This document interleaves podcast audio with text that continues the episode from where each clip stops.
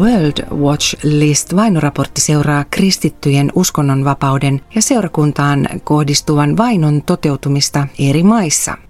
Tutkimus kokoaa 50 maata, joissa kristityt kokevat vakaumuksensa vuoksi eniten vainoa. Raportti julkaistiin ensimmäisen kerran vuonna 1993.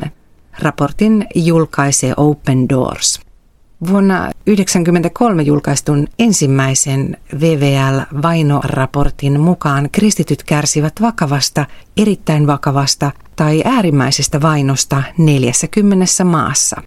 Nyt 30 vuotta myöhemmin sama luku on lähes kaksinkertaistunut ja koskettaa jo 76 maata.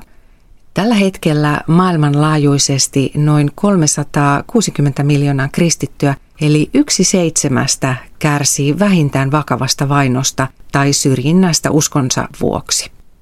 Tuoreimmassa World Watch List -vainoraportissa huomio kohdistuu islamistisen väkivallan kärjistymiseen ja leviämiseen Saharan eteläpuolisessa Afrikassa. Raportissa todetaan: islamistista terroria lietsovat ihmiskauppa, ilmastonmuutos ja Venäjän johdon tukemien Wagner-palkkasotilaiden läsnäolo Afrikassa. Vainoraportti julkaistiin 18. tammikuuta ensimmäistä kertaa eduskunnassa. Pikkuparlamentissa järjestettyä tiedotustilaisuutta emännöi eduskunnan uskonnon ja omantunnon vapausryhmän puheenjohtaja Sari Essayah. Kylväjän viestintäpäällikkö Mari Turunen oli siellä paikan päällä. Ja kohta tässä lähetysvartissa kuulemme, mihin eduskunnan uskonnon ja omantunnon vapausryhmä toiminnassaan keskittyy. Tämän jälkeen kuulemme vielä Suomen ulkopoliittisen instituutin asiantuntija Olli Ruohomäeltä, miksi islamistinen terrorismi on nyt ajankohtainen ilmiö. Mutta sitä ennen äänen saavat Sari Essayah ja Mari Turunen. Kylväjä, jotta Jumalan valtakunta leviäisi. Sari Essayah, toimit eduskunnan uskonnon ja omantunnon vapausryhmän puheenjohtajana. Hetki sitten päättyi Open Doorsin tiedotustilaisuus vuoden 2023 kristittyjen vainoraportista. Tätä World Watch-listaa on julkistettu jo 30 vuoden ajan. Mikä tässä tuoreimmassa raportissa hätkähdytti sinua? Kyllä se on edelleenkin se vainottujen suuri määrä, 360 miljoonaa vainottua uskonsa tähden, ja sitten joka 7. kristitty on vainon kohteena, niin se tuntuu kyllä hurjalta luvulta tämän päivän maailmassa. Ja tietysti vielä se, että uskonsa tähden surmattujen marttyyrien määrä 6000, niin kyllä se on jotenkin vaikea käsittää ja ymmärtää, kun ajattelemme, että aina puhumme niin tästä, voisiko sanoa, teknologisesti ja monella tavalla kehittyneestä maailmasta, niin tällaista vainoa ja syrjintää edelleen on.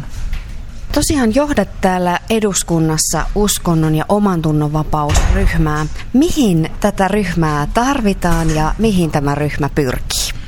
Tätä ryhmää tarvitaan siihen, että me seuraamme tätä uskonnon ja omantunnon vapautta niin maailmalla, mutta sitten myöskin ihan kotimaassa. Ja tietysti kun tämä kehityssuunta on ollut se, että koko ajan enemmän ja enemmän esimerkiksi kristittyjä vainotaan maailmalla, ja meillä kotimaassakin näitä omantunnon vapauteen liittyviä kysymyksiä nousee tuostakin julkisuuteen, niin ryhmällä on todellakin niin kuin työtä ja tilausta. Ja olen iloinen siitä, että tällä hetkellä lähestulkoon jokaisesta eduskuntaryhmästä tuossa ryhmässä on edustus, ja me teemme sitä työtä ihan vetoamalla hallituksiin, teemme erilaisia kirjeitä suurlähettiläille täällä Suomessa, mutta sitten myöskin näissä maissa, jos tätä vainoa esiintyy, vetoamme yksittäisten ihmisten puolesta, mutta myöskin sitten esimerkiksi kirkkojen ja erilaisten järjestöjen puolesta. Ja sitten Suomessa vastaavalla tavalla seuraamme näitä tapauksia. Ja tietysti voi sanoa, että meille tämä vakaumuksen vapaus on niin kuin tärkeä asia, että me esimerkiksi tapaamme ihan säännöllisesti muun muassa sitten vapaa-ajattelijoita Suomessa ja uskontojen uhria, eli tämä ei ole pelkästään niin kuin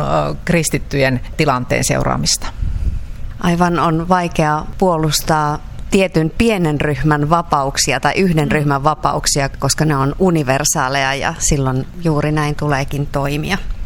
No onko nyt jotain semmoista akuuttia, minkä äärellä tämä ryhmä työskentelee parhaillaan? Ehkä meidän kuulijat voi sitten ottaa tämmöiset asiat myös rukouksiin. No, meillä on tullut jonkun verran nyt vetoomuksia esimerkiksi Algerian tilanteen tähden. Säännöllisesti siellä on ollut näitä kirkkoihin hyökkäyksiä ja vastaavia, jotka niin kuin tuossa raportin julkaisutilaisuudessa kuultiin, niin meillä ei Suomessa juurikaan raportoida näitä Afrikan tilanteita ja vielä vähemmän sitten esimerkiksi erilaisia uskonnonvapauteen ja omantunnonvapauteen liittyviä rikkomuksia ja vainoja.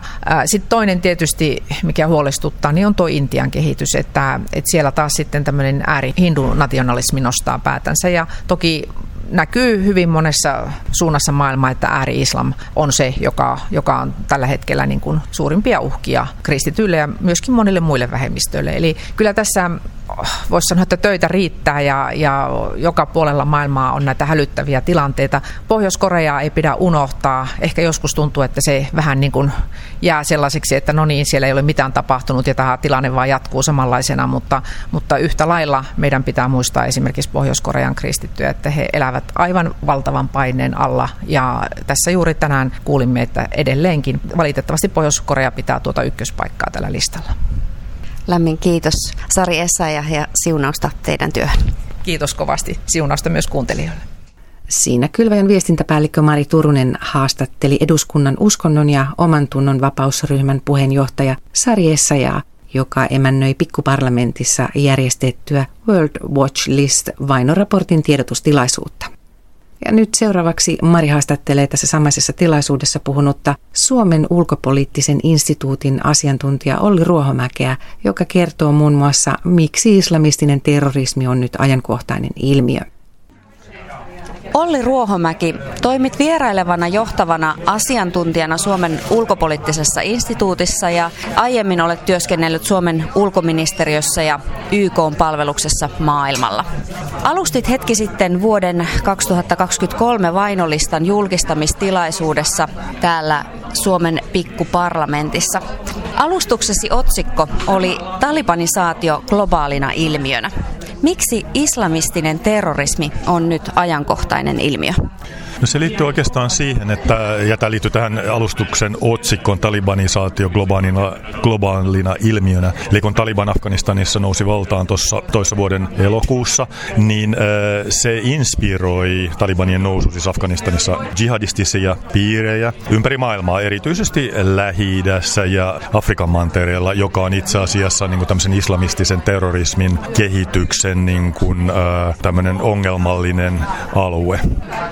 No, millä tavalla tämä radikaali islamistinen terrorismi, miten se on kehittynyt viime vuosien aikana? No, erityisesti tuossa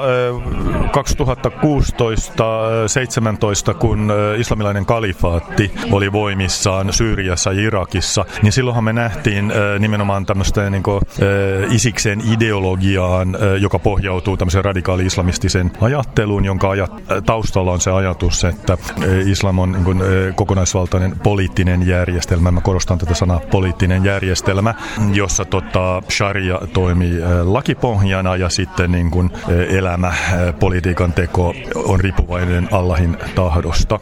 Niin kalifaatti, kun se oli voimissaan, niin siitä lähti sitten niin kuin tämmöinen niin kuin liikehdintä erityisesti tuolla Lähi-idässä liikkeelle ja sitten näitä lonkeroita, kytköksiä, isikseen ja kalifaattiin liittyviä kytköksiä löytyi ja niin kuin Keski-Aasiasta aina tuonne Filippiineille saakka ja toisaalta sitten niin kuin Afrikan mantereelle, Sahelin alueelle, Länsi-Afrikkaan, myöskin Afrikan sarven alueelle. Kalifaatin kukistuttua Syyriassa ja Irakissa, niin se ei tarkoittanut sitä, että tämä radikaali-islamistinen ideologia olisi minnekään hävinnyt, vaan se jatkaa nimenomaan niillä alueilla, jotka on lähtökohtaisesti epävakaita, hauraita valtioita, missä niin kuin keskushallinnon ote on hyvin heikko, niin se elää siellä.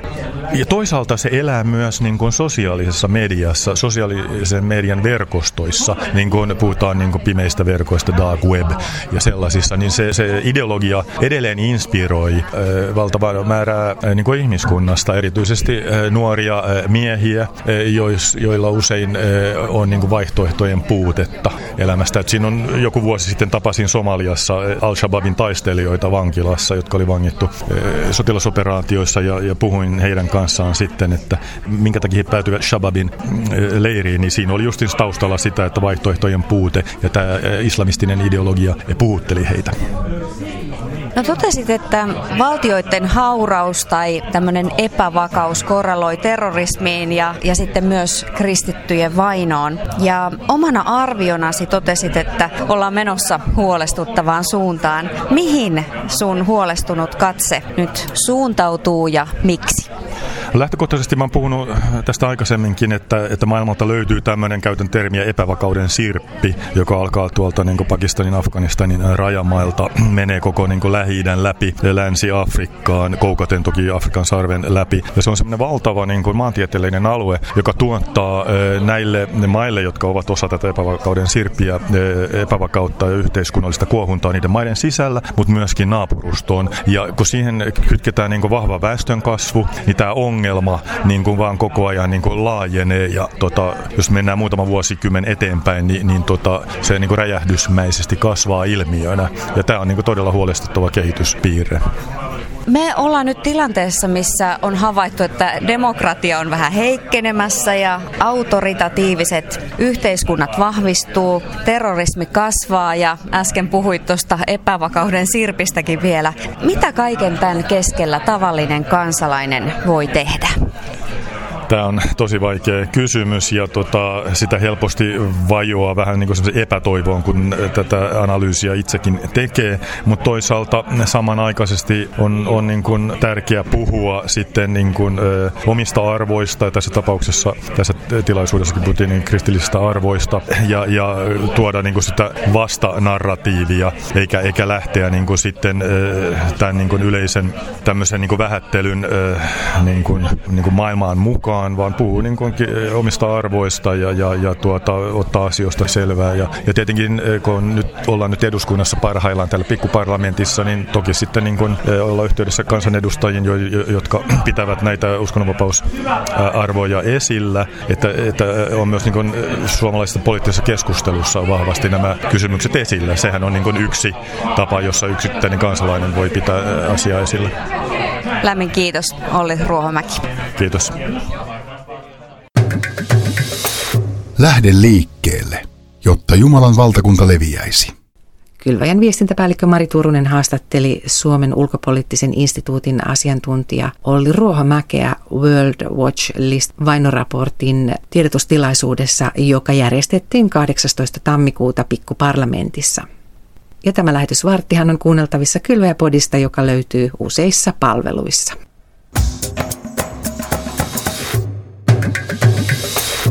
Kylväjä.fi